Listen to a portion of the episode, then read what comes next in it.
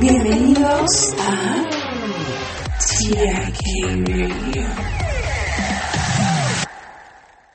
¿Sabías que el chicle quema alrededor de 11 calorías por hora? ¿Y sabías que los limones se pueden usar para iniciar fuego porque su jugo es altamente inflamable? Hay muchas flores que son comestibles como los pensamientos violetas y capuchinas.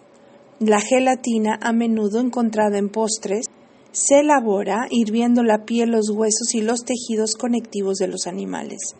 Los alimentos picantes pueden actuar como un analgésico natural debido a la liberación de endorfinas. ¿Estás escuchando? ¿Estás escuchando? TIK Radio.